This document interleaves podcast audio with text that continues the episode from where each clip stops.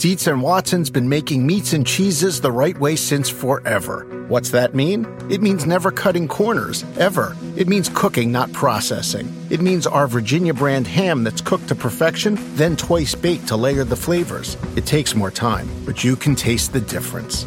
We come to work every day to do it the right way, even if it's the hard way. Because if it's not right for us, it's not right for you. Dietz and Watson, it's a family thing since 1939. In order to support our show, we need the help of some great advertisers. And we want to make sure those advertisers are ones you'll actually want to hear about. But we need to learn a little more about you to make that possible. So go to podsurvey.com slash art of man and take a quick anonymous survey that will help us get to know you better. That way, we can bring on advertisers you won't want to skip. Once you've completed the quick survey, you can enter for a chance to win a $100 Amazon gift card. Terms and conditions apply. Again, that's podsurvey.com slash art of man, A R T O F M A N, podsurvey.com slash art of man. Thanks for your help.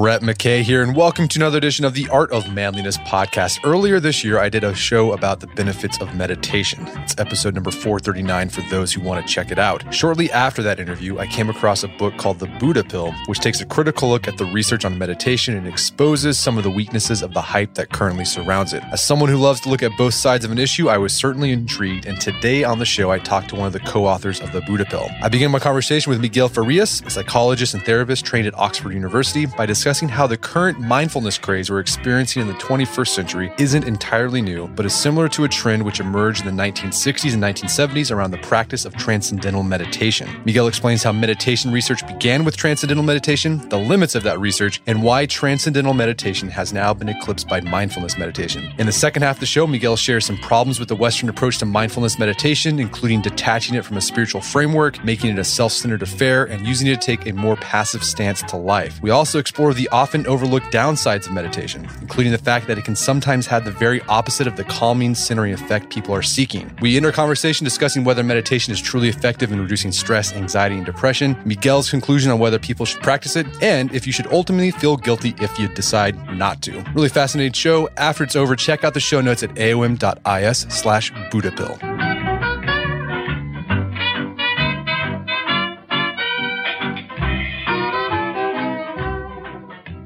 Miguel Farias, welcome to the show. Thank you. I'm really happy to be talking to you, Brad. So, you are a psychological researcher. You've done some time as a therapist as well. And you got this book out called The Buddha Pill, where you take a critical look at research on meditation and the effects of it. So, how did you get started looking at meditation and the psychological effects of it? Yeah, it wasn't originally intended to be as critical as it turned out to be because I'm um, I'm actually a fan of meditation overall. I've been doing it for for a while. Um, so what happened is that when I was doing my undergraduate degree in psychology back in Lisbon in Portugal, I became more and more interested in spiritual practices. And I mean, there's been some research from the psychological perspective on on religion and religious practices, but mostly on on standard stuff. So there is a a growing literature, for instance, on religion and health, mostly coming from the US. But there was very little on spiritual practices such as energy healing and also meditation.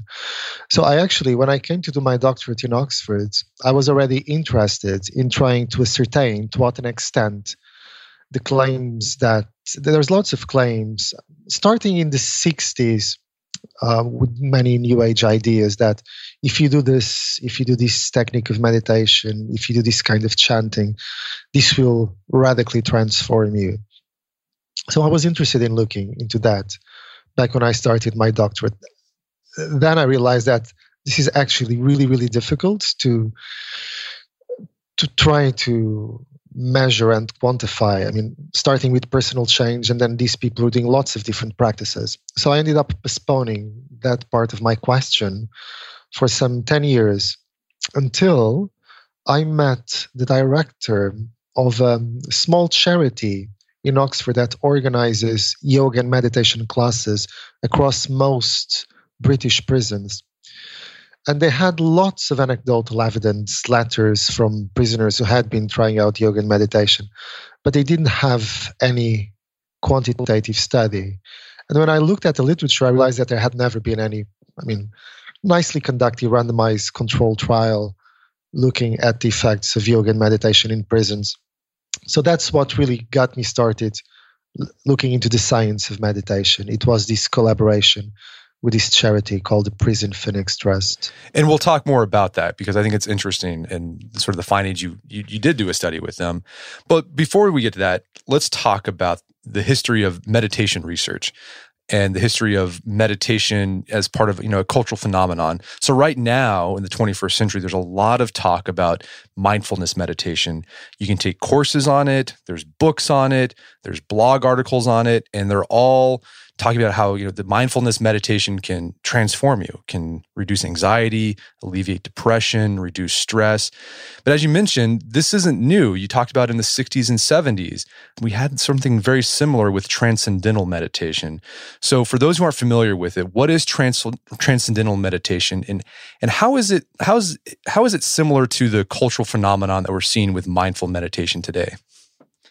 Yeah no really really interesting and good questions so many, many people of my parents' generation, for instance, so who, who were in their 20s and 30s during the 1960s and 70s, they would be acquainted with the idea of transcendental meditation. What's really interesting about this meditation technique is that it was really what we call the first wave of the scientific studies of meditation. Up to then, you had these small scale studies, mostly looking at experts. But then Maharishi, who's the founder of TM, Transcendental Meditation, shows up. The Beatles are also helping in, in spread the words about Maharishi and TM. And the technique is really simple. While lots of other meditation techniques are embedded within a larger belief system and you have to do lots of other rituals. This one only involves a small ceremony when you learn the technique. And the technique is really simple. You basically meditate for 20 minutes twice per day and you focus on the words which we call a mantra it's a sound actually it's not even coming from sanskrit it's just a sound that maharishi said that he received from his teachers. So people are given a sound, they focus on this sound for 20 minutes twice a day. And I mean, within a few years, you had quite a lot of people who were being introduced to this technique during the, the 60s and then throughout the 70s. Many of them were young graduates from good US universities. It also comes then to, to Europe so I mention in in our book that I was actually introduced to meditation via TM as a child. I mean, I didn't practice it then, but my parents had just done a course on it. And Maharishi, who was a graduate of physics, so he actually studied physics before he dropped out and then became a guru. When he came to the West, he had a very good insight that the only way to pull meditation out of a sort of metaphysical new ageish niche would be to have science backing it up. So he contacted a number of researchers and they started I mean what would become really what uh, this first wave of scientific studies of meditation. And in so this happens I mean 20 30 years before mindfulness became a really big thing I mean, bigger now than than TM was, but I mean, there was so much enthusiasm about the growth of TM that by 1975, Maharishi thought that it's a kind of new age psychological idea that the sort of the, the essence or the waves around the practice of all these hundreds of thousands of people practicing TM would affect the global consciousness of our planet, which would bring about a, an era of peace. Well, in fact, they they tried doing studies to prove that. You mentioned one, I think it was in Washington D.C. or around there, where they did a had a whole bunch of people doing transcendental meditation at the, the same time for a month, and then they they they try to find reduction in crime. Yeah. So I usually mention that study because it's the largest single most expensive study ever conducted on meditation there's been large grants, but that is a single study that cost them something like 4 million US dollars back then because they had to bring all these people from different places in the US, concentrate them in a place in Washington, D.C., and then they kept them for some weeks to meditate and they increased the number of meditators. It was actually a really interesting idea.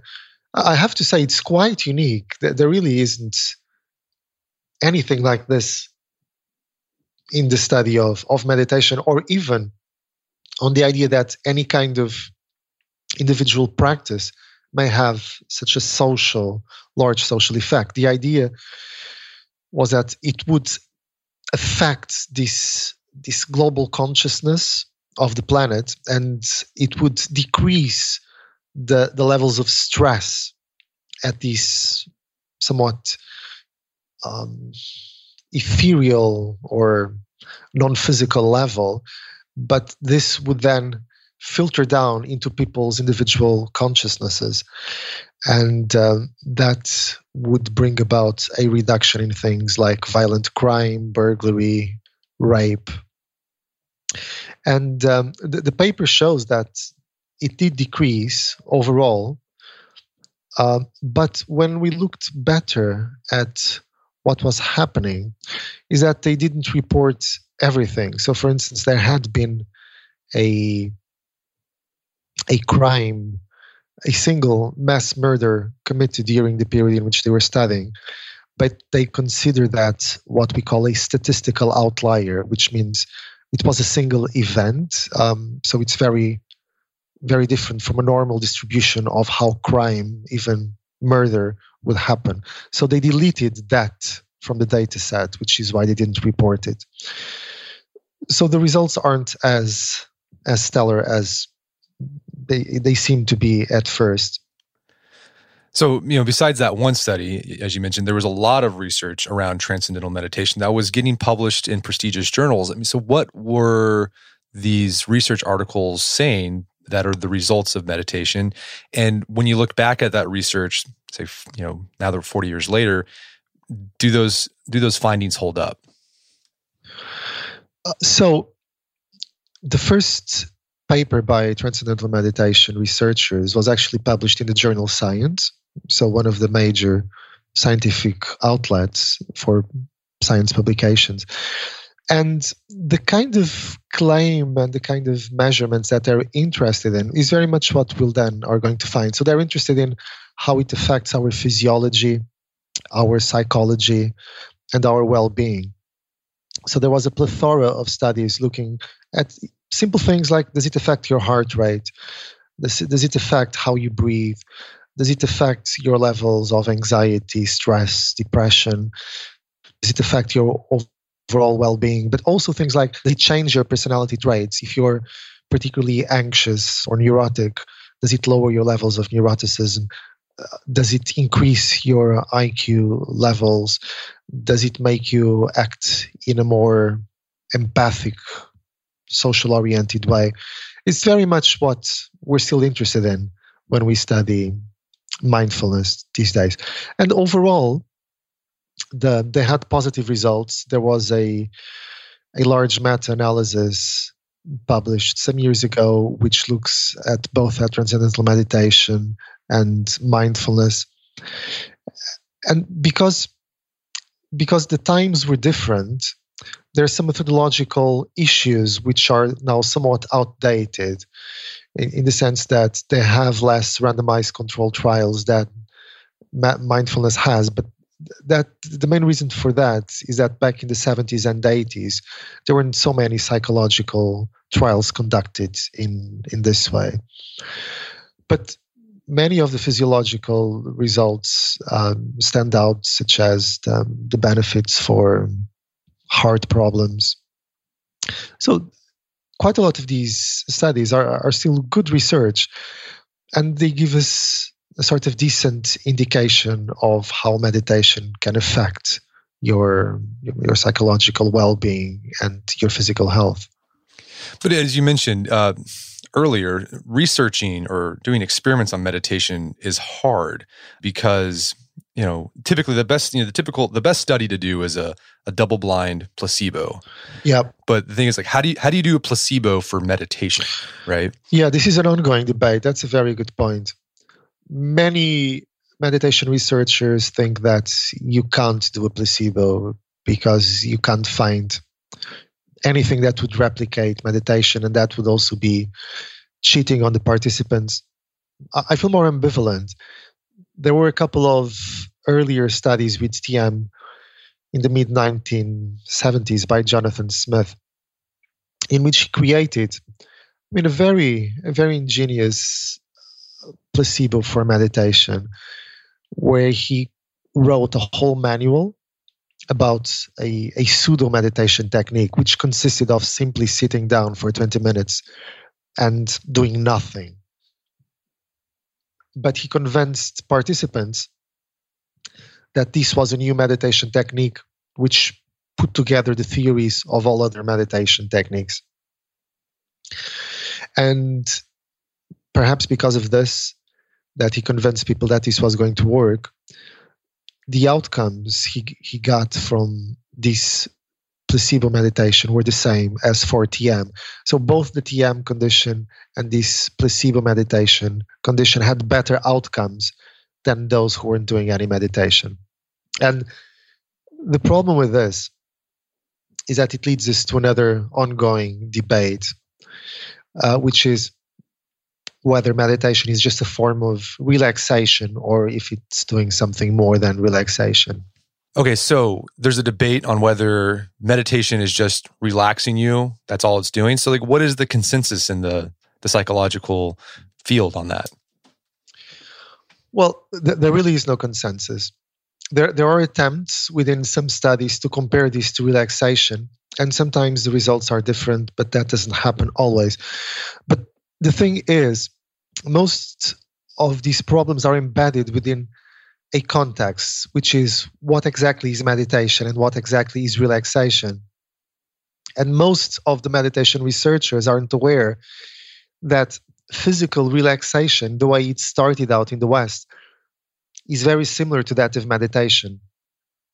It was coming out of certain spiritual traditions, and it was an attempt to take out some of these techniques and make them purely secular right? But the kind of processes you find in simple physical relaxation have some clear overlaps with that of meditation. In the sense that you're for instance if you're doing muscular relaxation you're focusing slowly through various parts of your body your muscles. Sometimes you're contracting them and then relaxing them. But the, the kind of mental process involved in this, the kind of focusing, it does have many similarities with the kind of focused process of meditation. And another issue that it's hard to resolve too um, is this. So you know, you mentioned that study where they had the the placebo set up, where it's basically guy came up with sort of a fake meditation process where they just sat and did nothing, yeah. and it worked. And then someone meditated and it worked to reduce stress. So like one issue is like, does meditation work because people just want it to work? Oh, well, the more we know about the so-called placebo effect, the more we know that expecting something to work is part of the reason why it works. This has become so prominent in the placebo studies that they're now doing what they call open placebo trials where they explicitly tell people that I'm going to give you a placebo. And I'm going to give you a placebo because there's all these studies showing that placebo works. And it there's the, the results are astonishing. Even things which we think of as completely physical, such as lower back pain, they they seem to have very good results when they give these open placebos. So, undoubtedly, with meditation, particularly now that there is this sort of media hype that this is going to, to cure everything, that your expectation about it is certainly going to interfere with the outcomes. So, um, TM was really big in the 60s and 70s, and it had a huge cultural impact. And I don't think a lot of people know, if you're younger, that a lot of the self help gurus that we see today, Deepak Chopra, uh, John Gray, the Men are from Mars, Women Women are from Venus guy, like they all started out in transcendental meditation. That's true. Yes. Right. Um, but it dwindled. Like you don't. I haven't really. I've never met a 20 something transcendental meditationist meditation practitioner. So why did TM dwindle in popularity? That, that's a really good question. So there's still people doing TM and researching TM and publishing on it.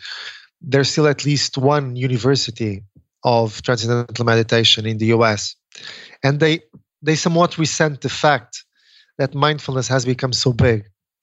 And most of these mindfulness researchers don't even cite in their articles the, the TM research. I, I think it's simply because they don't know of it, just because researchers are very focused on what's going on right now and they don't tend to read what's happened in the past, which sometimes isn't very a good way of doing science, but that's how it is. Now, different things happened with with TM. One is that they they sort of kept the trademark for it within the organization. So the major difference in terms of the expansion of TM versus mindfulness is that TM is still organized by a central organization. Sorry, organized organization. It's still held by the central organization. You need to have a certified teacher that introduces you to the technique. There, there's a kind of formal initiation, and you pay for this. Well, most of the people doing mindfulness courses, you also pay for them, but it's it's become much more liberated. So anyone can learn from anyone. There is no central organization. There is no central control.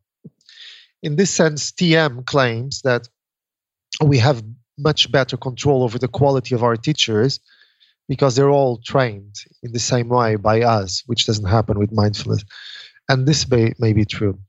The other thing which happened with TM, going back to to the mid late 70s, is that they, they they got somewhat enthusiastic, not just with these claims that this would change the world, but Maharishi thought that as more people got into TM, he started talking about advanced TM techniques, which would allow people to develop all kinds of paranormal powers, such as levitation. So the idea of levitation became a big, a big embarrassment.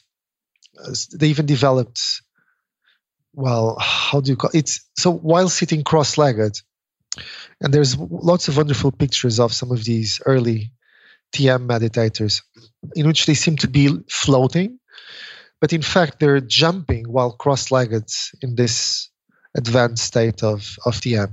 So it became somewhat of an embarrassment because people didn't actually levitate. But th- there were these kind of paranormal claims that couldn't be verified.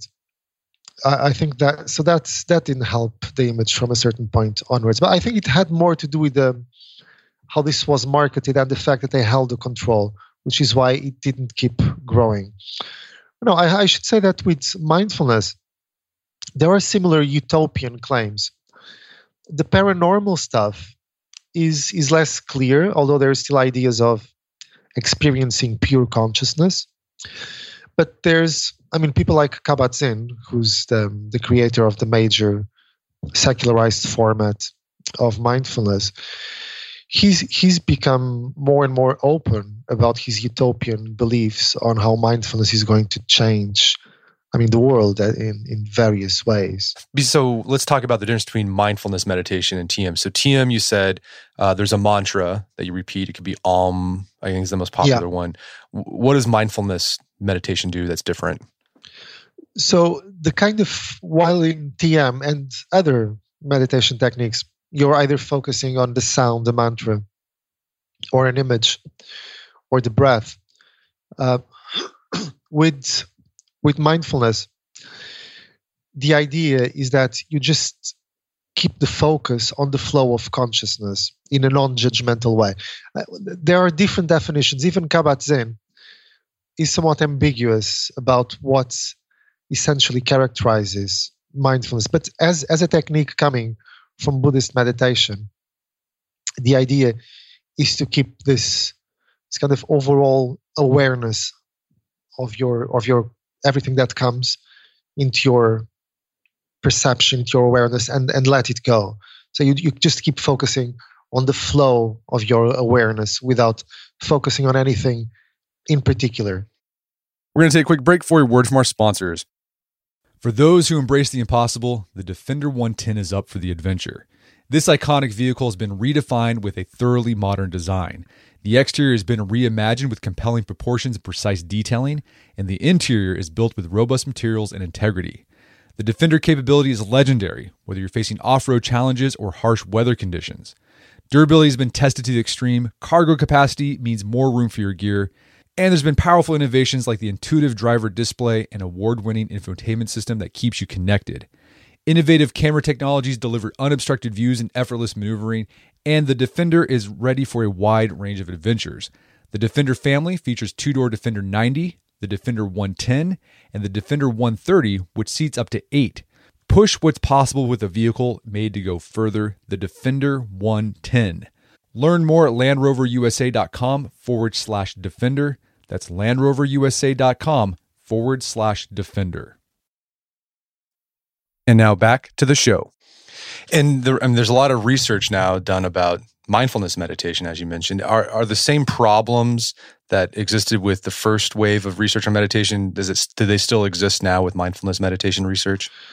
Um, well, yes, basically yes. There's now I mean some thousand over a few thousand papers published using mindfulness, and there's even more looking at mindfulness not just as a meditation technique, but as a kind of um, cognitive ability to be mindful of in a non judgmental way.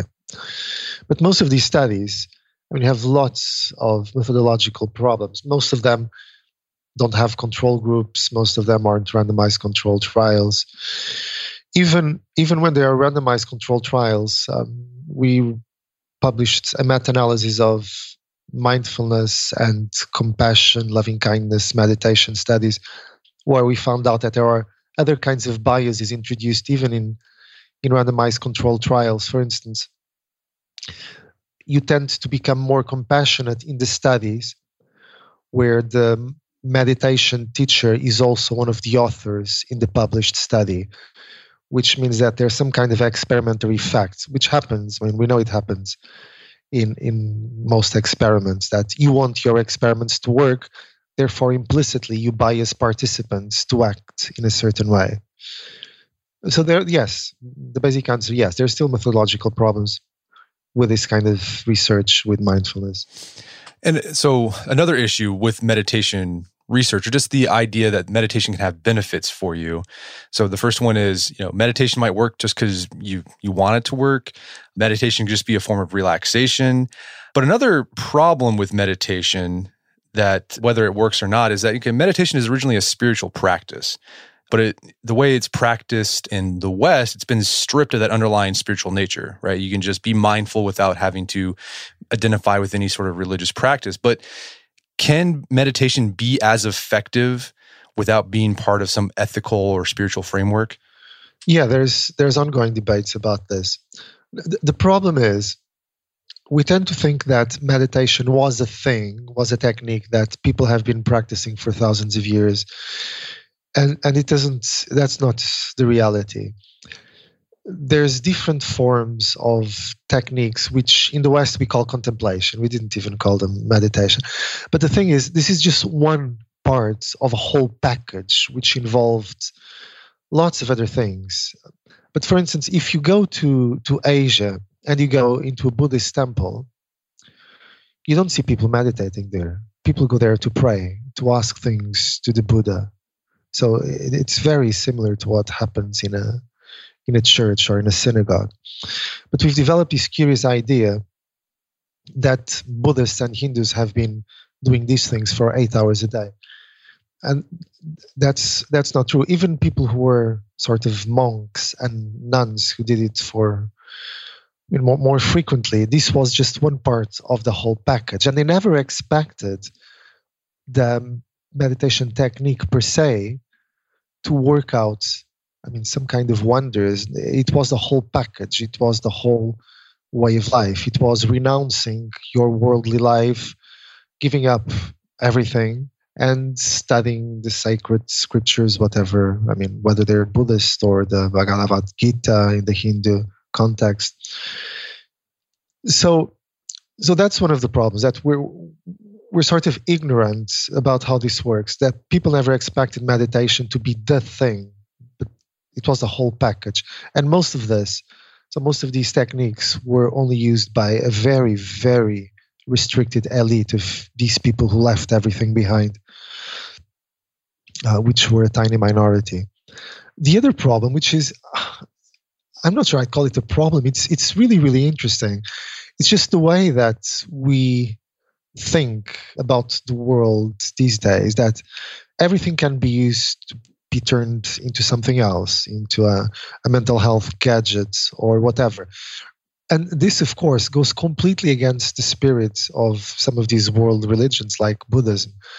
So you're never expected to be using any of these techniques for your own personal gain. No, no, it was quite the opposite. You were supposed to use this to erase the idea of personal gains and to erase your sense of self, to become more selfless, not to become a better self. Um, so that's that's really, really creating a, I mean, an interesting existential paradox. But the intention is very different from the original. Right. So us individualistic Westerners had made have made a selfless act into a selfish act in a way. Yeah, I, ha- I have to say, I have to to to create a nuance here, in the sense that within within the Eastern traditions, there is a variety of ways in which these contemplative meditative techniques have been used. So within some Indian schools of Tantra, some people were using these to try to obtain particular paranormal powers or even to extend your I mean your life so that you could live for much longer. I mean concerns that we have had for a very long time. So it's not that they weren't there weren't people thinking of how I can use this for my own personal gain back then. There's that's there's always been that possibility.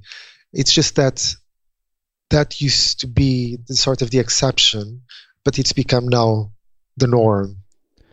Yeah, and I think the other issue of when you try to extract meditation, spiritual practice from that ethical framework, you know, you get you you get the idea that you can become more compassionate just by sitting alone in your room thinking loving kindness thoughts. I mean, they can help, but like really the workaday stuff of actually being compassionate is being around people right? That annoy you and actually being compassionate in that that that moment where you have to do it, right? So like with Buddhism, there's a you know, you're embedded in a community that reinforces those ideas as well. Yeah, absolutely. And I have to say, as a psychologist, I am somewhat disappointed that we've driven ourselves to think in a very counterintuitive and sometimes silly way. And th- there are various reasons why, as psychological researchers, we have been pushed in this way well, mostly because there is money to do research and they want the research being done in a certain way. So part of our brain shuts off and we go where the money is, which is really stupid. And um, that it's not very helpful. Of course, I mean, any sensible psychologist would, would tell you that you're absolutely right, that things done within a, a group context are usually much more powerful. The other thing that we know also from history is that whenever there are movements in which you seem to start caring more about ideas which drive you away from the world and social movement and within yourself. And this has been happening since ancient Greek. There have been philosophical movements that have said very similar things. Oh no, you just have to think in a different way. You don't have to care about about the world, about politics. This is a sort of coping out thing. It's like we've reached one of those civilizational stages where we just don't think that much of what we do can have any real influence in the world. So we become, we, we are just driven much more inwards because we've sort of given up on the idea that as we can create groups of people that actually make a difference. And that's, that's really sad. Yeah, uh, it's, it's just where we are the stage in, in which we are. I think that part of the, what is driving the interest in mindfulness is is actually um, a sort of hopelessness about our future and our current situation. And I think it also uh, speaks to the increased interest in Stoicism as well in the past decade, right? Where it, Stoicism is very similar. It's like, well, uh, the thing itself doesn't hurt you, just how you think about it, right? And you know, there's nothing you can do. Like you know, then don't worry about it. It's okay. Yeah, yeah, but, but there again, it's a very, very interesting example how Stoicism also happened at a particular historical moment when lots of people were feeling that no, uh, there's no point in engaging more with the social world as it is. Uh, let's just find another way of perfecting ourselves. So, when you, you've taken a look at this research, I mean, are the claims that meditation proponents make is there something to that doesn't can it actually alleviate depression for example? That's one you've seen or anxiety which are two mental health issues that a lot of people are struggling with today. So yes but it can alleviate things like the, the better evidence is for people who have had three or more episodes of depression. So to prevent them from relapsing into depression depression is is a horrible thing it's it's a kind of a I mean, I, am talking metaphorically, almost like a virus that stays within you, like like malaria that never leaves. And um, if you've had it three times, then it just the, the odds of you having it again just increase tremendously. And that's the reason why people like Mark Williams and and others started looking at using mindfulness meditation.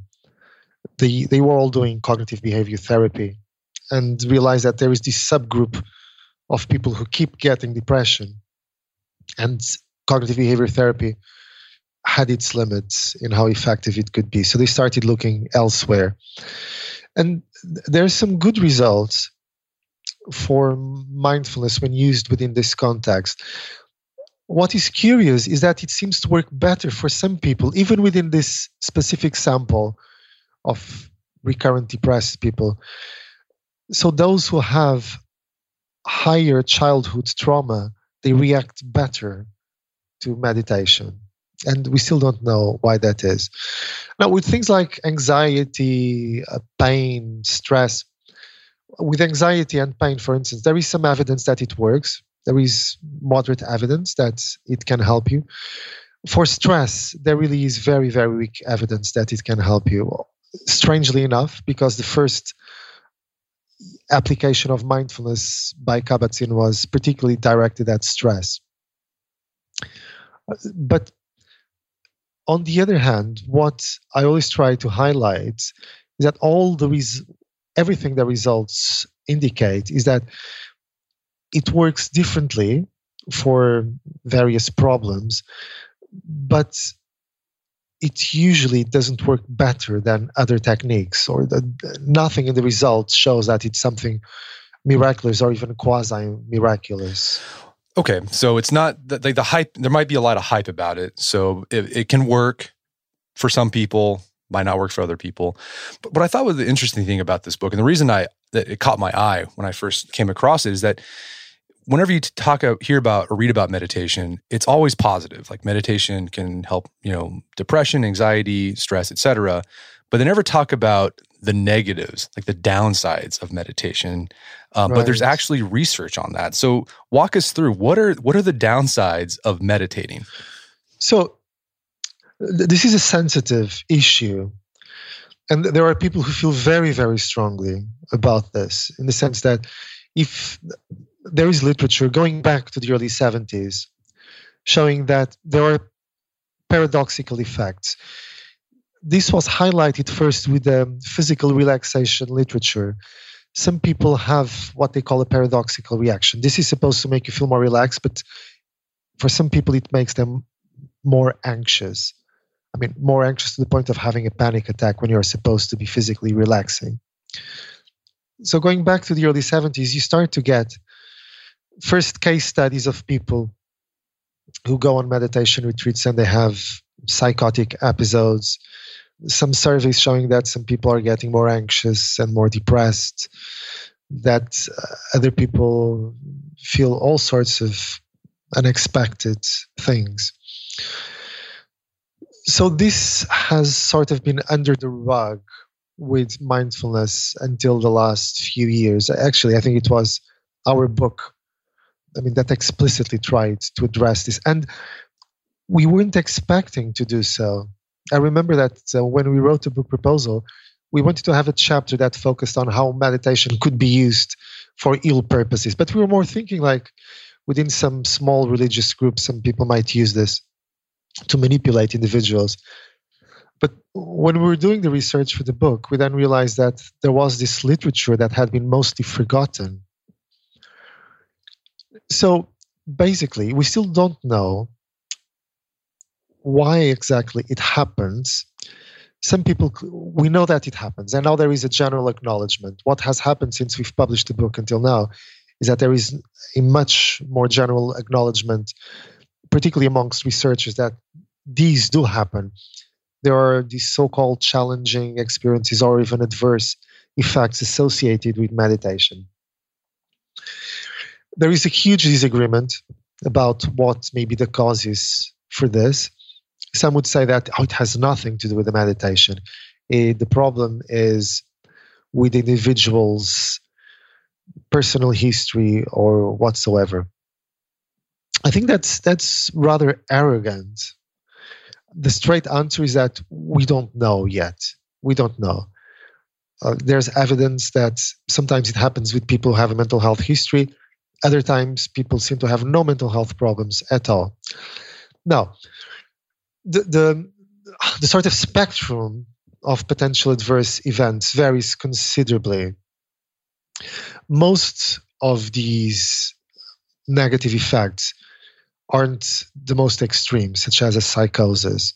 Most of them have simply to do with increases in anxiety or depression.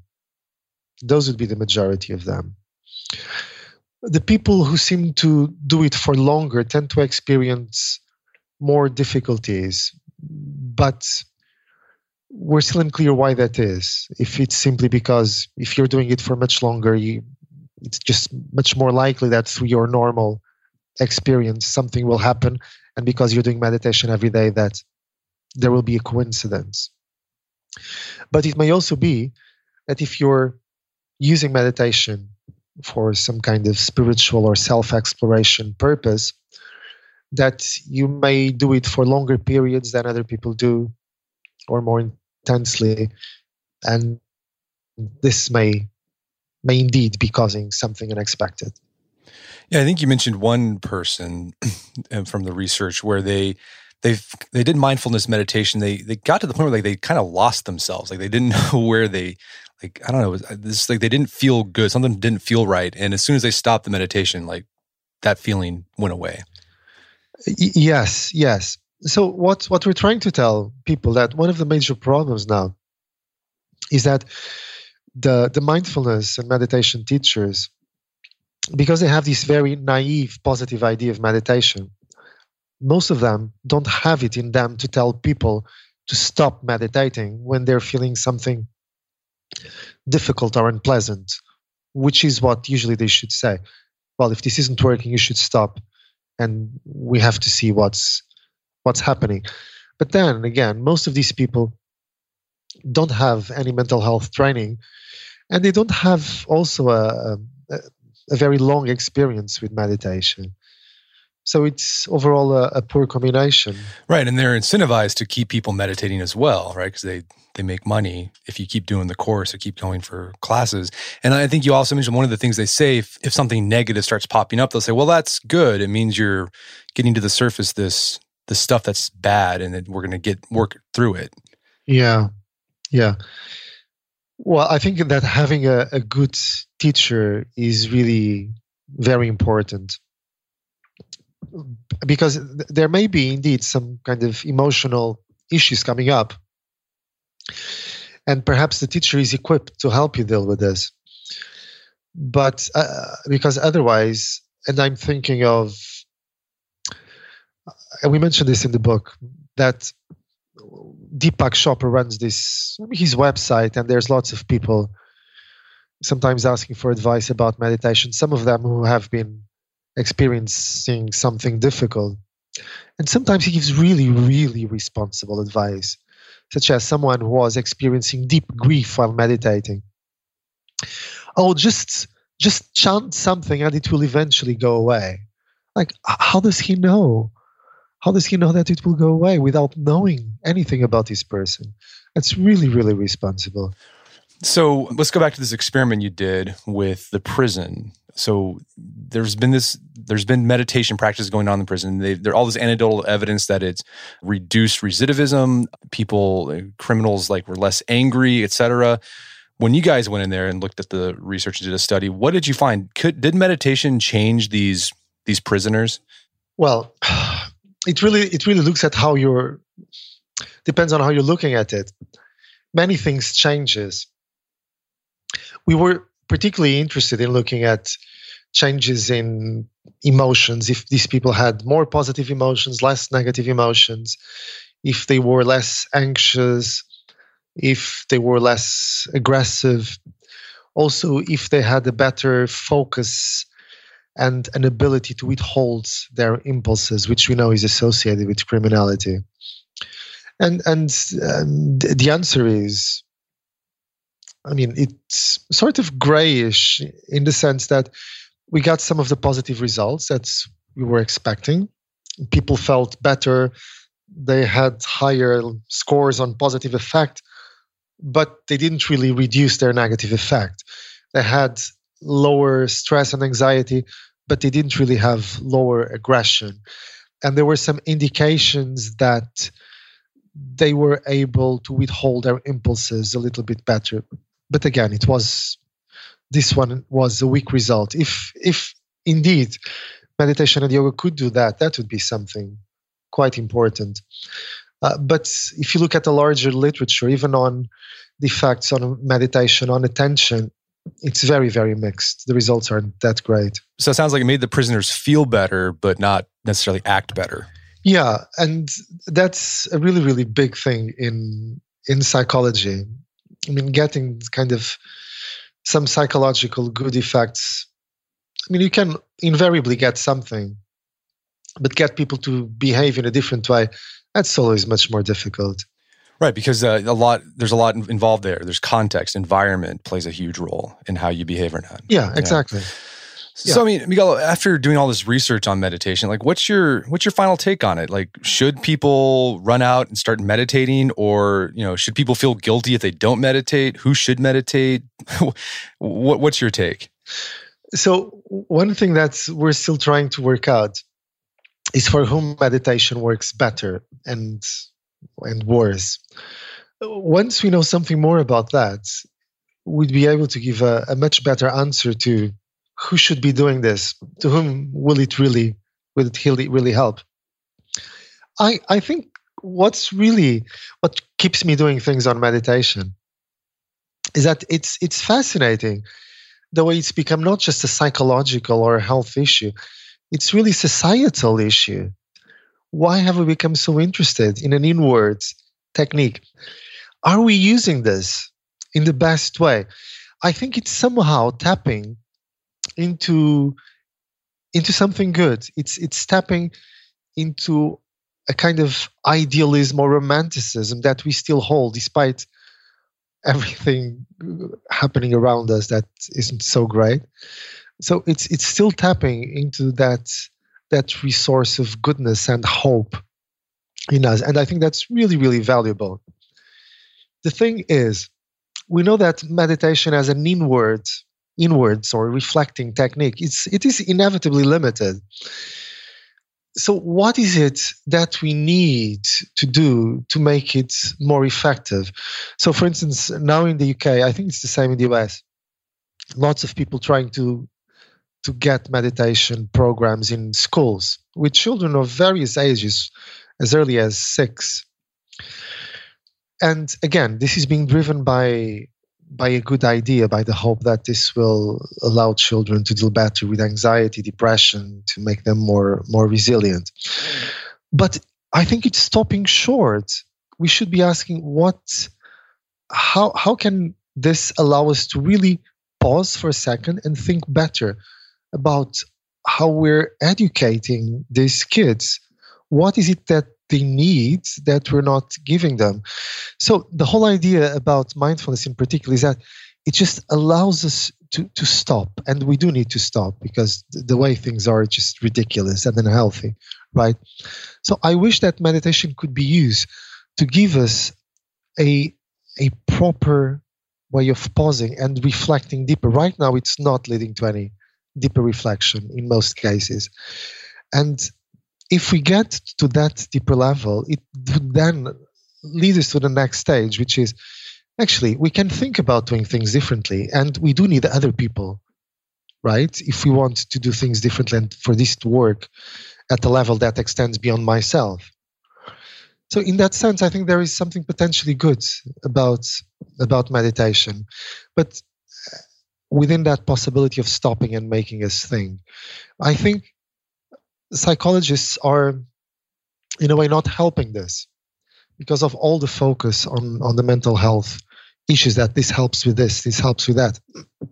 No it, it will help very little most people. I think the best thing coming out of it is the possibility to stop and allow us to rethink. Rethink lots of stuff that is happening within us in our lives and around us which which really needs needs to be rethought carefully and and to be changed so I wish that we can use meditation more in that that wider context and not just looking within. So it sounds like meditation isn't an end, right? It's not a solution to the problems. It's it's a way for us to pause a bit so we can think about solutions to the problems, right? Like you mentioned the school kids. I, have read that too, where they're really doing this in like inner city schools yeah. where you know kids have are facing a lot of stress at home, et cetera. And it's like, well, instead of solving the problems, you know, eliminating that stress, we'll just make the kids more mindful, right? And it's like, well, yeah. okay, you did that, yeah. but like there's still things are still bad, right? Yeah. Um, so maybe meditation can be like, well, stop, pause a moment, then we, that'll allow us to solve those larger problems. Yeah. And I saw this. I mean, this was exactly what happened during the, the 60s. There were lots of interesting ideas going on, but it was so individualistic at that stage that people were unable to get together and, and make this ferment work as a whole, as a, as a societal whole. And the way things are being organized or, or disorganized with mindfulness, it's again, they're looking at it in a, in a micro way so in a way they're they're throwing the baby out with with the water. There's something potentially good about this but the way we're using it is just not going to bring about anything other than disappointment. And and this then leads me to think well after this what will happen what will come next? What will we will we attach our hopes to when we realize that meditation isn't going to to help us? So bottom line i think it sounds like if, if you want to give meditation a try it can be useful but it's only a tool. It's not going to to be the solution to your problems. If you don't meditate, it sounds like it's it's okay. Like you shouldn't feel guilty for not meditating. No, you shouldn't feel guilty for not meditating. Right. Because I think I think there's a lot of guilt. Like, well, you don't mindful meditate. You should be mindful. Okay, you shouldn't feel that. well, Miguel, is there some place people can go to learn more about your work? Yeah. So I have um, I have a website. Uh, we have a Facebook page for the Buddha Pill uh, as well. There's a new edition coming out with some updated material, and um, there's there's a number of um, of programs, even a BBC Radio Four documentary called Mindfulness and Madness, which may be interesting for those that are looking at the adverse events of meditation. Yeah, have a look at my website. There's there's a number of, of things out there. Well, Miguel, thanks so much for your time. It's been a pleasure. Thank you so much, Brett. My guest today was Miguel Farias. He is the co author of the book, The Buddha Pill. It's available on Amazon.com. You can also find out more information about his work at miguelfarias.co.uk. Also, check out our show notes at aom.is slash Buddha Pill, where you can find links to resources where you can delve deeper into this topic.